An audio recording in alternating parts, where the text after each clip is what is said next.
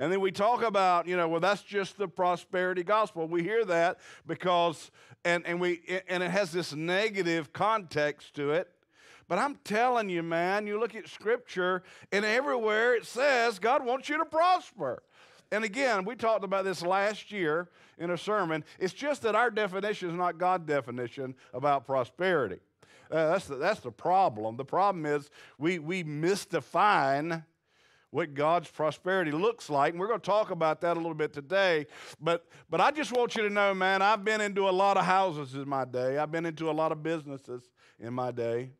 And I've been into a lot of four and five thousand square foot homes that, that were just like immaculate. Had a B M W in the driveway, brand spanking new with a Mercedes in the driveway. Walked into the house, there wasn't any dining room furniture, there wasn't any living room furniture. And they were absolutely maxed out financially where they couldn't take care of themselves if one of them died for anything. Because they had just totally spent it. And so the what we're going to talk about today is God's got this redeeming plan for you. And that plan is for you to prosper and not to harm you. Yeah. End of story. He wants you victorious and he wants you prosperous. Can we get a big amen on that? Yeah. Okay, so in that prosperity message to you, there is a redeeming quality that you need to understand. You see, how he makes you prosperous is he redeems you. He takes your dysfunction and he teaches you kingdom, and as you respond to kingdom, it makes you prosper. That's the, that's the gospel. And you can't eliminate finances from that gospel. The reason I say that is this. There's a passage of Scripture that Jesus says, he says, you know, you can't serve God and money. You're going to serve one or the other. You can't serve both. It's impossible. So you better learn how to serve God, right? And not money. And, and so there's obviously a difference. What I want to help us do is just discover the difference. Now, I want to go ahead and make this bold statement. And that is this. Tithing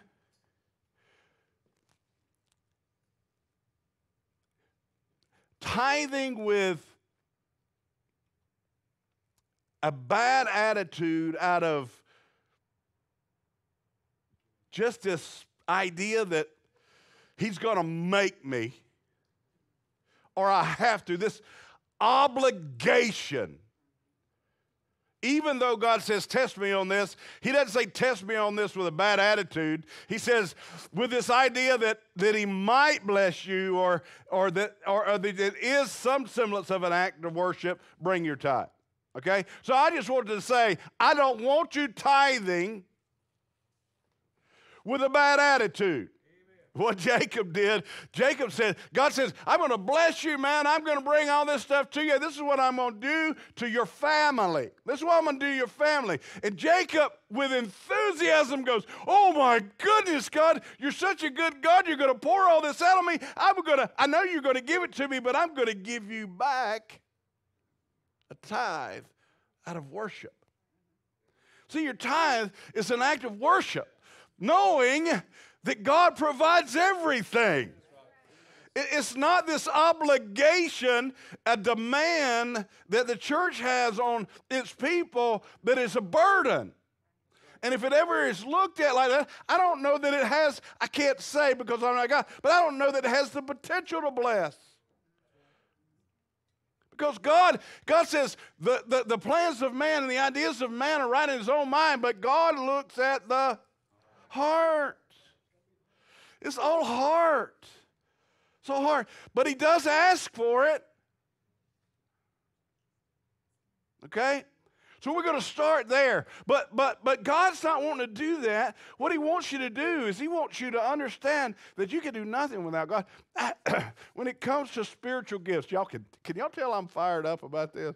When it comes to spiritual gifts, I mean, we all have personality traits. You may have administration. You might, you might be a strategist. You might be an engineer kind of guy. You might be an accounting kind of woman. You know, there's all, all kinds of different personality traits that we have, whether we're saved or not. There are ways that God made you, that you have gifts that are amazing. How many of you know people who are atheists that have amazing gifts? Yeah? All right? So, so when you think about God's amazing gifting towards people, you have to understand that God says, I, I, I created you, I've got these plans for you, but you can't do them without me, because when I get a hold of you, there's going to be an anointing that comes on your life that you're going to be able to do exceedingly abundantly above all you could ask or think. There's this anointing of God that comes on you, even in your gifting, that gives you supernatural ability to understand and to do the things of God. When he says, when he says, uh, when they, even when they made the temple, when they were building the temple, and the articles of the temple, it says they brought craftsmen. Skilled craftsmen. Said, go out and you get all the skilled craftsmen. When they, when they brought Judah, they said, get all the skilled musicians. And it says, and the anointing of God came upon them. And they were able to create this thing in a way that God wanted it created perfectly.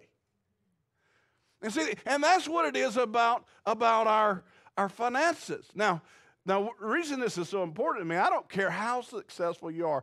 Wouldn't you agree, in business and in your personal life, if you don't re-examine where you are on a regular, you can find yourself lost quickly, can't you? A business always examines what they did last year, what they did well, what they didn't do well. They make adjustments, and they go into the new year with new goals. And if you're a salesman, you always know they never decrease your goal, do they? It's always an increase. Oh, man, you had the best year you've ever had. What a great year you had. Let's get ten percent more next year, would you? Oh, no, I had a better year last year. I mean, I, man, it came out everywhere. I mean, it just kind of fell in my lap. Yeah, yeah, yeah. Well, let's get ten percent more. I mean, businesses think that way, right? Because they're analyzing what they do. They're looking at the profit margins. They're doing all those kinds of things. God, in his process of your life, wants to take your dysfunction, redeem it, and make you prosperous. And in that prosperity includes finances. You can see it with every person in the Bible. In, in, in, in, in Jacob's case, which we're going to study today, you're going to see God just, he forms a nation called Israel out of Jacob. Jacob's family was one of the most dysfunctional families in the Bible. And it's amazing how God uses a twenty-year period to bring that dysfunction into prosperity. And we're going to kind of walk down that road today, but you're going to see that it is a financial thing as well. But it, it, it's not going to have your definition on it. But before we get into that, that's kind of a teaser. Before we get into that, I want to give you some facts just to, just to let you know how people are in America and how important it is to recognize the fact that if you don't do things God's way, then there's going to be consequences. We, we understand that, that it is our decisions and our doing that causes the problems that we have. Would you agree? It, it, it's, it's how we, we handle it. And we, and we see that in America, uh, there are a, a lot of dysfunction when it comes to finance. Here's some statistics. More than eight in ten are concerned about a lack of savings. seventy-one percent fear they don't have enough money to cover their expenses. seventy-one percent. And another seven in ten think they won't have enough money for retirement. The average American household with credit card debt carries a whopping sixteen thousand forty-eight dollars balance from month to month. The median work age couple in America only had five thousand dollars stashed away for retirement in two thousand thirteen. According to an analysis of the Federal Reserve data by economists so-and-so and so-and-so of the Economic Policy Institute, he says figures show that around forty-three percent of couples had no retirement savings at all. A further analysis says that the Economic Policy Institute shows that the average American couple in their fifties, their late fifties, or early sixties had seventeen thousand dollars saved in a retirement plan such as a four oh one K or an I R A. A two thousand fifteen report from the Federal Reserve showed just how fragile American household incomes and budgets really are. Nearly half of of American households, forty-seven percent, said they couldn't come up with four hundred dollars to cover any type of emergency if they had it. Ah, the condition of the American family. Now, I didn't say that to get you all depressed. If that's where you are, God doesn't want you to be depressed. If you're not that way, God doesn't want you to gloat. God wants you to be an example to those around you on how to do it righteously. That's right. And to bless your employer. So what you're going to find is that God not only prospers you, he prospers everybody you're around because of you.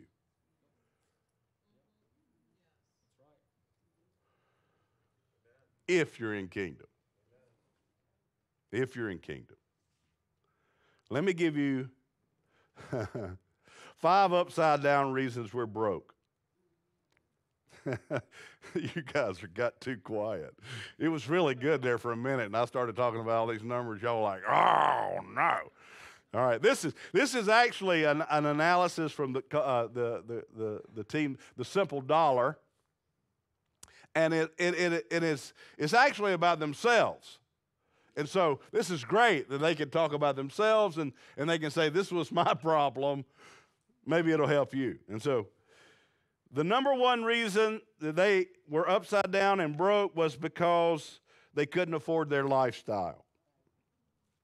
The biggest realization we had to make was that we couldn't afford the lifestyle we were living.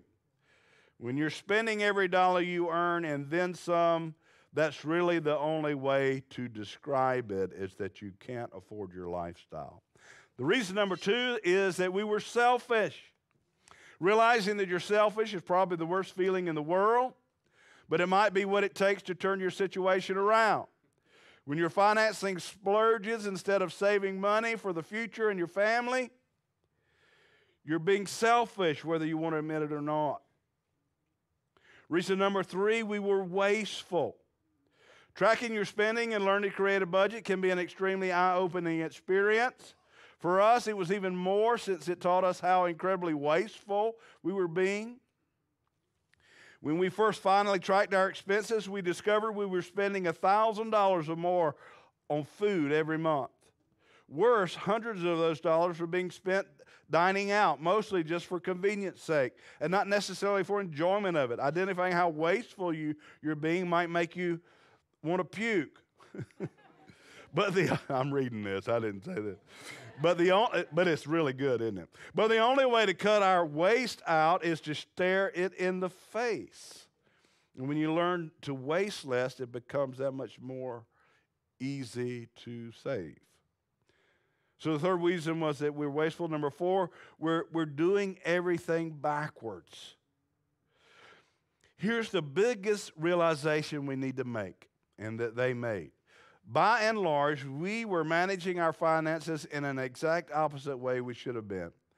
Instead of prioritizing debt repayment and savings, then figuring out how much we could spend on our wants, we paid for everything we wanted first and then figured out how to take care of the rest, often not very successfully. This is the main reason most American families absolutely suck at money. That's what this says right here. Instead of putting our most important goals and priorities first, we put wants like cable television, new cars, beach vacations above all else, and leave our retirement and savings account to make do with the scraps. We convenience ourselves we convince ourselves that if we came up with, if we come up with the money to cover something, we can afford it. Unfortunately, we prioritize creative comforts over savings, and we wind up paying for it in the worst ways. So number four, we were doing everything backwards. Number five, we were blaming other people. My husband and I spent many years wishing we could just get a better raise at work. If we could just earn more money, get a better benefit package, or score a better Christmas bonus, we could finally get ahead. After a while, though, we realized it didn't matter how much money we made. If we couldn't make progress with what we already earned, more money wouldn't do it, do us any good. Our list of wants kept growing along with our incomes anyway, a phenomenon known as lifestyle inflation. So what would an extra five thousand dollars a year do to make things better? Obviously, nothing. If we want to change, we had to change from within. After all, no amount of money will help you save if you're bent on spending it all. Somebody say hallelujah. Now let me tell you a story. This is a personal story, but I think it's I think it might help you. It's, this is not an easy thing. I mean, this is not an easy subject. When I first got in ministry, Liz and I had some credit card debt, and I think we had a car payment. I'm not sure exactly what we had, but but we weren't getting paid very much, and so and so we didn't seem like we were actually, you know, getting getting anything accomplished on getting that debt paid down. We seemed like we were paying our minimum payments. We weren't late on anything. We just weren't getting anywhere, and we weren't saving any money. And so I could either buy into that idea that that's okay, or I could buy in, and I, and I realized that I was, I was motivated by kingdom finances. So I knew that I was a slave to that debt. And it was playing out in my life. I could see it playing out in my life. And I had an option. I had a choice. We all have choices. We all have options. I could just stay where I was and pridefully not ask for help. Or I went to a buddy of mine who was an accountant. His name's Billy Condon. I said, Billy, here's what I, here's what I got going on. I said, you know, we, we, make, we make pretty decent money. It's, you know, it's not a lot, but, I mean, we, we, we make enough. We're not spending more than we got, but we just can't get this debt paid off, and we really want to get it paid off. I said, can you help me? He said, man, I'll be glad to. And so what we did, we, we made two accounts. We, we made two checking accounts. And what we did is we, we put twenty percent of our income every week, every time we got paid, into one checking account, and we put eighty percent of what we made in the other checking account. Guess which one Billy had? He had the eighty. We had the twenty. Everything we did was bought out of, and if we couldn't eat and buy gas with our twenty percent, we, we, we didn't go anywhere, and we didn't eat. Because all we had was that twenty percent. You know, we paid off all our debt within a year. Boom. It was gone. Now, here's the point I want to make. I'm not, I'm, I, I'm just, here is where I succeeded. I did something about it. I made a decision that for, for, foregone, forewent, whatever. Pride. I, I, I just, I didn't allow pride to keep me from being successful and aligning with God's word. Amen. And you can do it too, but you gotta make a decision. I'm done living like this. This is not what God intended. It's dysfunction. Maybe it's learned behavior, but you've gotta understand, you've got to understand that, that It's, you're, you're not a product of your circumstances. Right. You're a product of your decisions. That's right. That's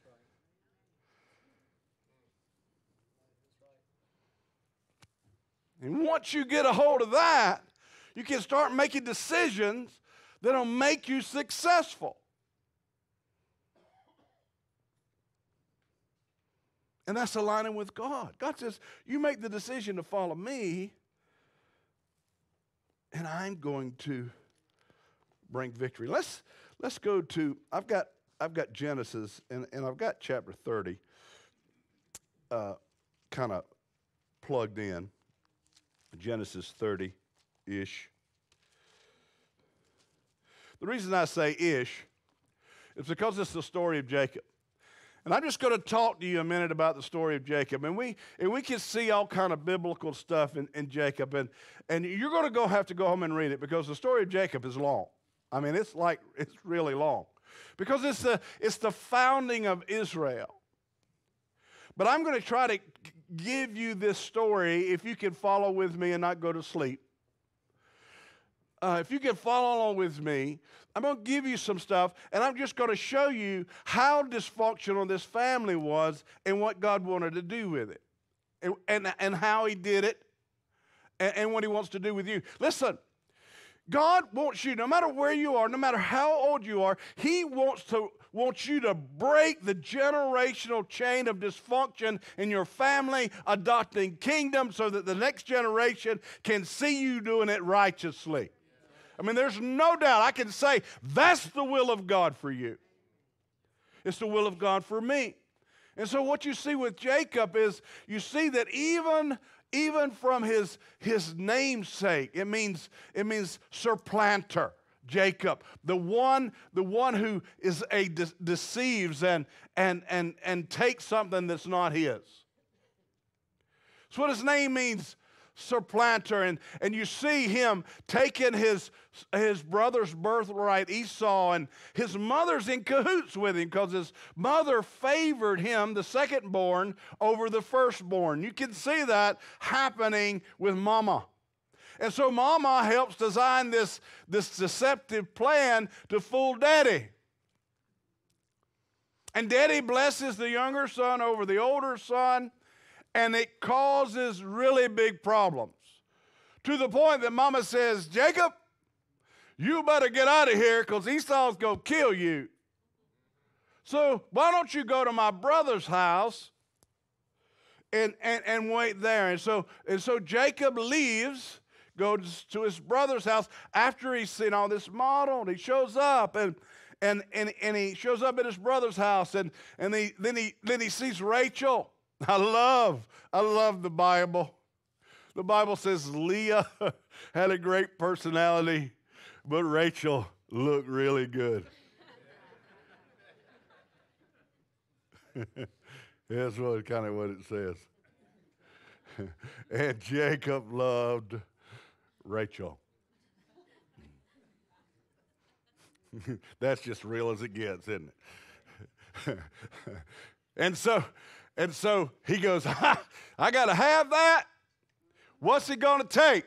And Laban says, ah, oh, I like your lineage. That's good. You, what you bring to the table, that's good. Well, if you work for me seven years, seven years, seven years to deal. So Jacob says, deal, seven yeyears. So he works seven years, and, and he gets married. And I don't know how this happened, but he wakes up the next day, and it's not Rachel. It's Leah. And he's mad. Think about how Leah feels in all this. I mean, I, I, I, my heart goes out for Leah. Because it, it's a mess.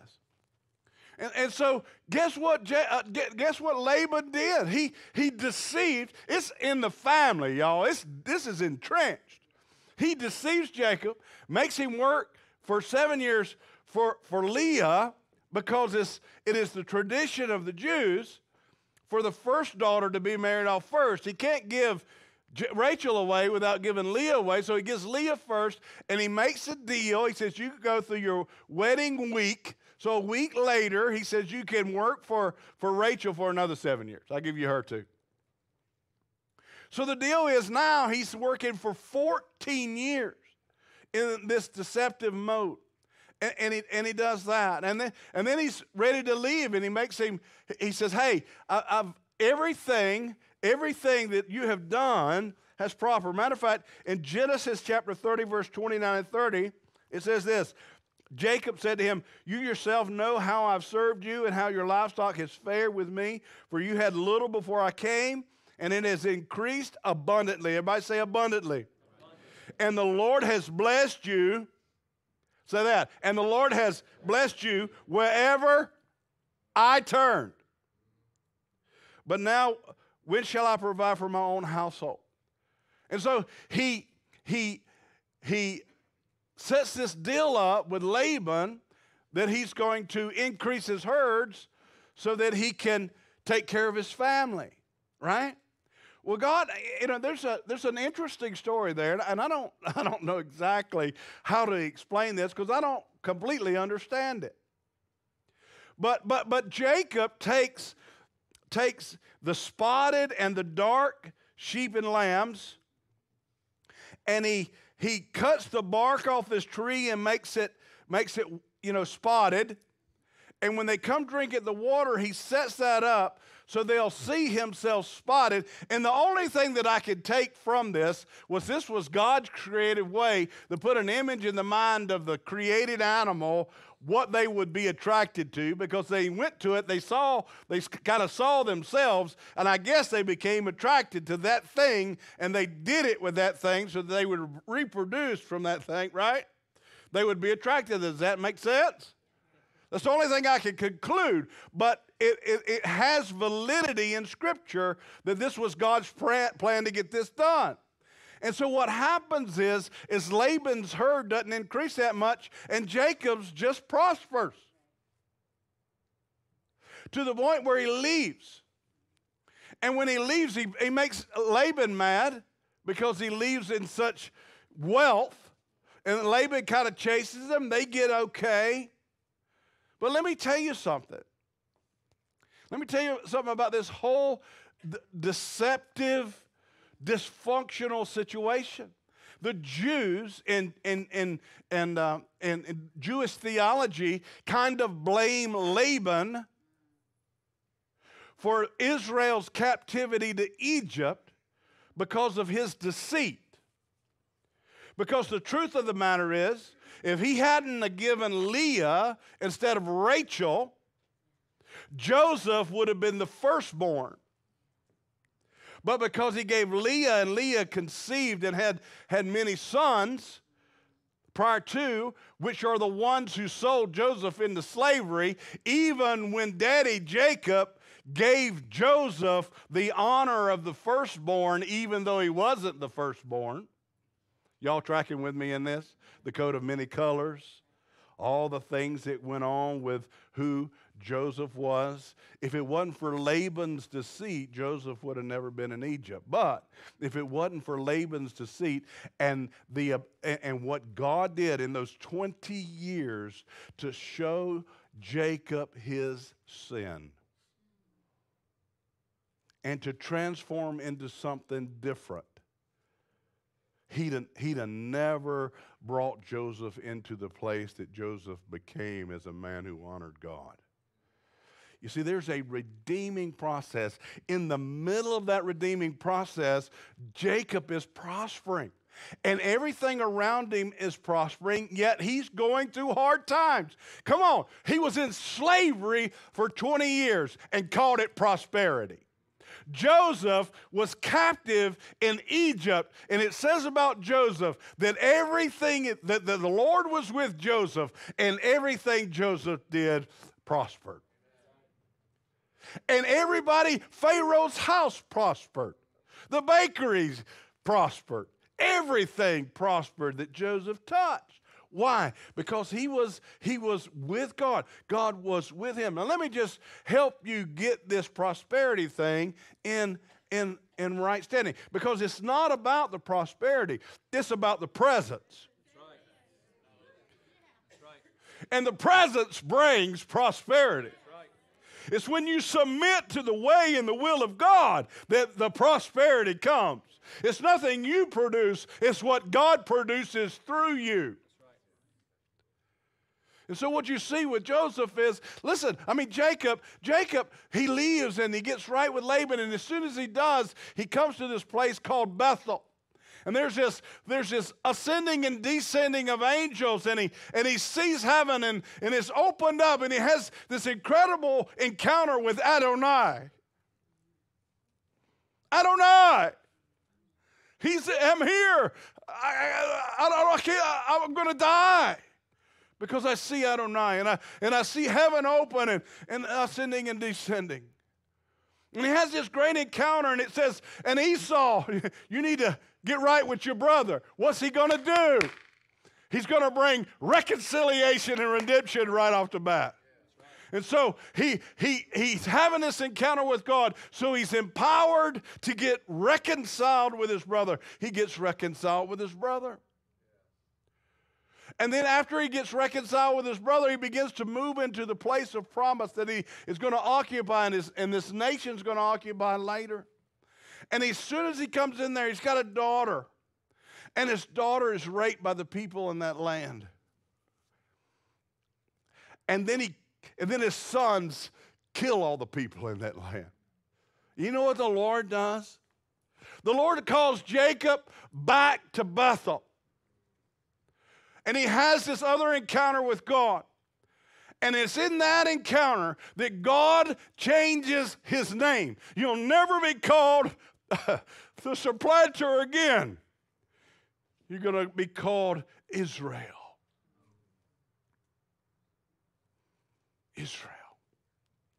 Immediately they leave and go back to the place of promise, and the next thing in Scripture is Rachel dies.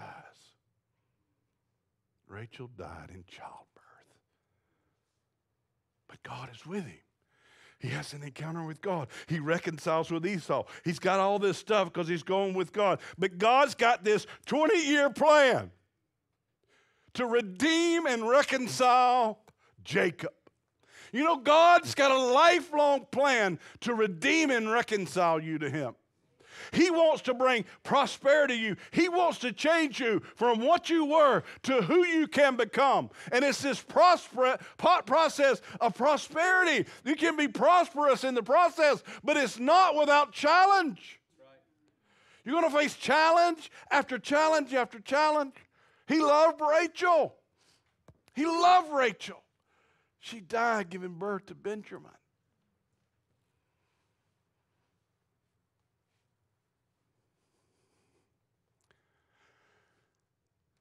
And then Joseph is sold into slavery.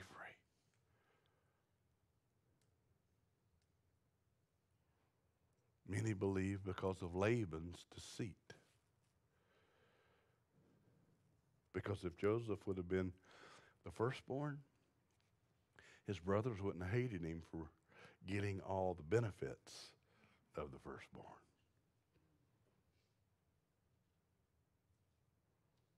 Because it would have been normal.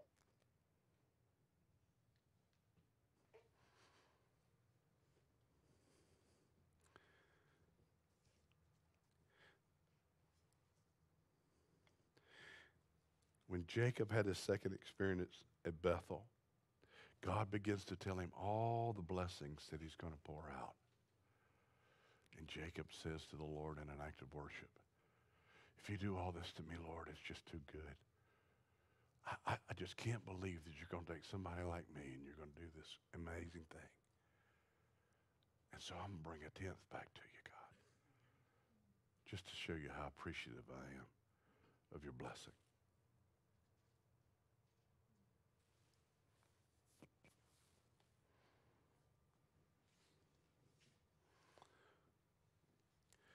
You got to serve God with your money.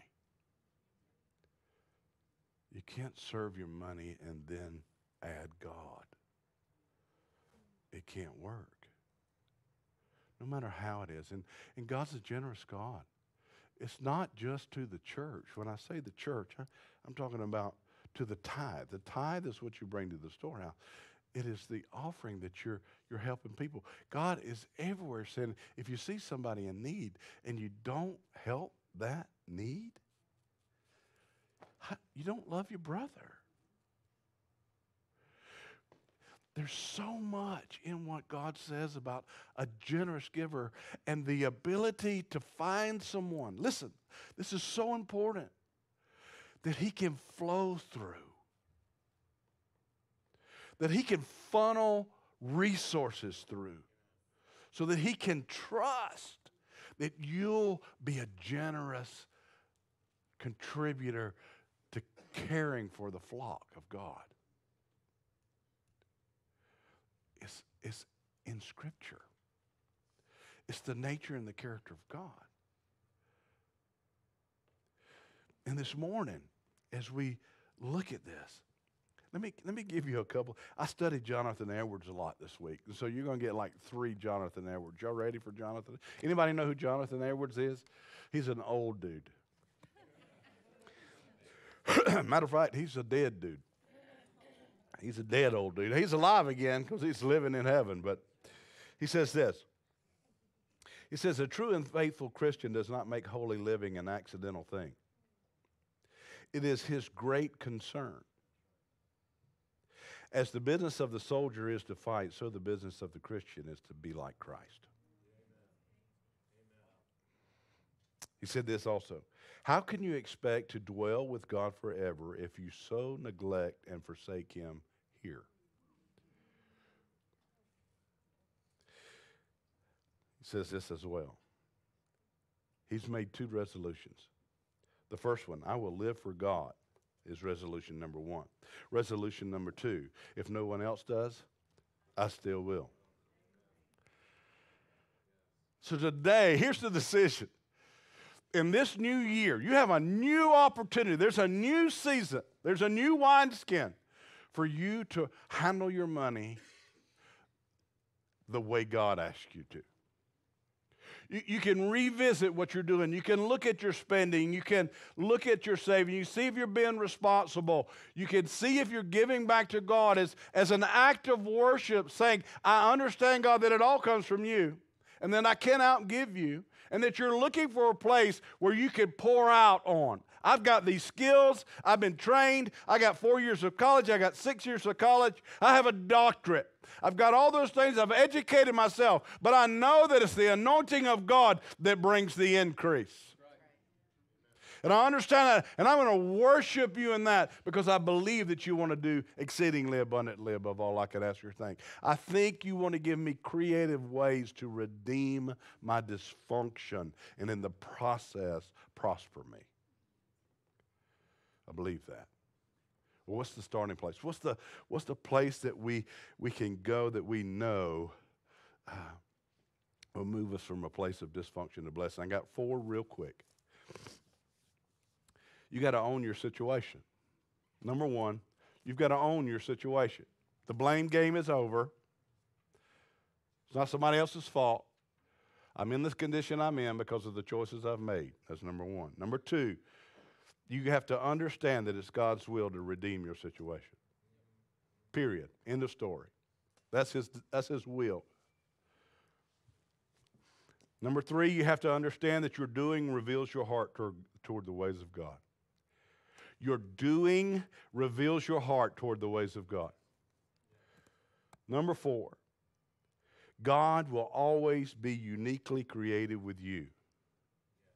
He will always be uniquely creative with you. He probably won't let ha have you take, take a, a bark off a tree to increase your wealth. He's got this hidden, creative way to bring prosperity to your house. You've got to discover it. I can't discover it for you. You have to be in relationship with God, believing God, doing the things to align yourself with heaven, serving God and not money. Come into a place where you say, God, I want to do my money kingdom, heavenly, and, and, and help me move from the place I am to the place you want to redeem me from. You do that, and God's going to show up creatively. Let me, let me just give you a couple of examples. God's not going to, God doesn't bring us houses. He hides them in the trees. God doesn't bring you shoes. He hides them in the cow.